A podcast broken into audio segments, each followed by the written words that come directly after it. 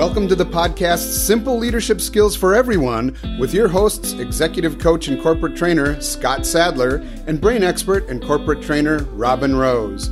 For over 20 years, Scott and Robin have supported organizations, teams, and individuals across the U.S. and Canada. Their lifelong goal is to help humans design a more meaningful approach to leadership and communication through self awareness while developing a deeper understanding of how the brain operates to let people build a healthier, happier, and more joyful life. And now, here are your hosts, Scott and Robin.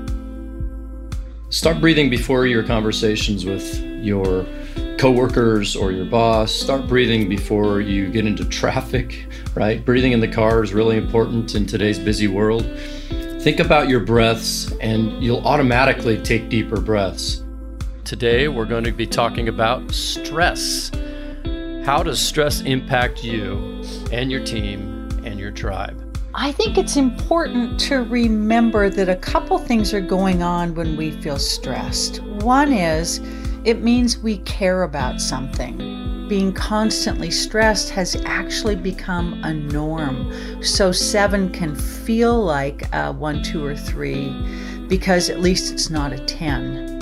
When we handle stress well, we are strengthened by it. We've all known that when we handle it poorly and get upset and mad and talk about it forever, that we uh, we negatively impact the heart and the brain. We're doing simple leadership for skills for everyone today, uh, but I can't wait to kind of have my recharge time. And so the, the last part of the holiday, I had uh, like five days where it was just kind of chilling out.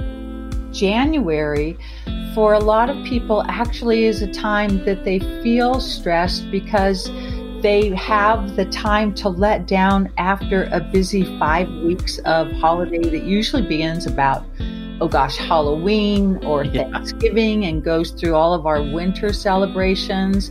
And that, um, that people in January have that experience of, wow, I put out a lot of energy. So we get some of the benefit of the chemical balance. Well, I'd like to add that one of the tools that has been very successful, several of my clients' teams, is to begin the meeting with a positive thought and we'll spend 15 seconds to a minute. And each person goes around the room and says, you know, I had a great holiday, or, um, you know, my son's basketball team won the tournament.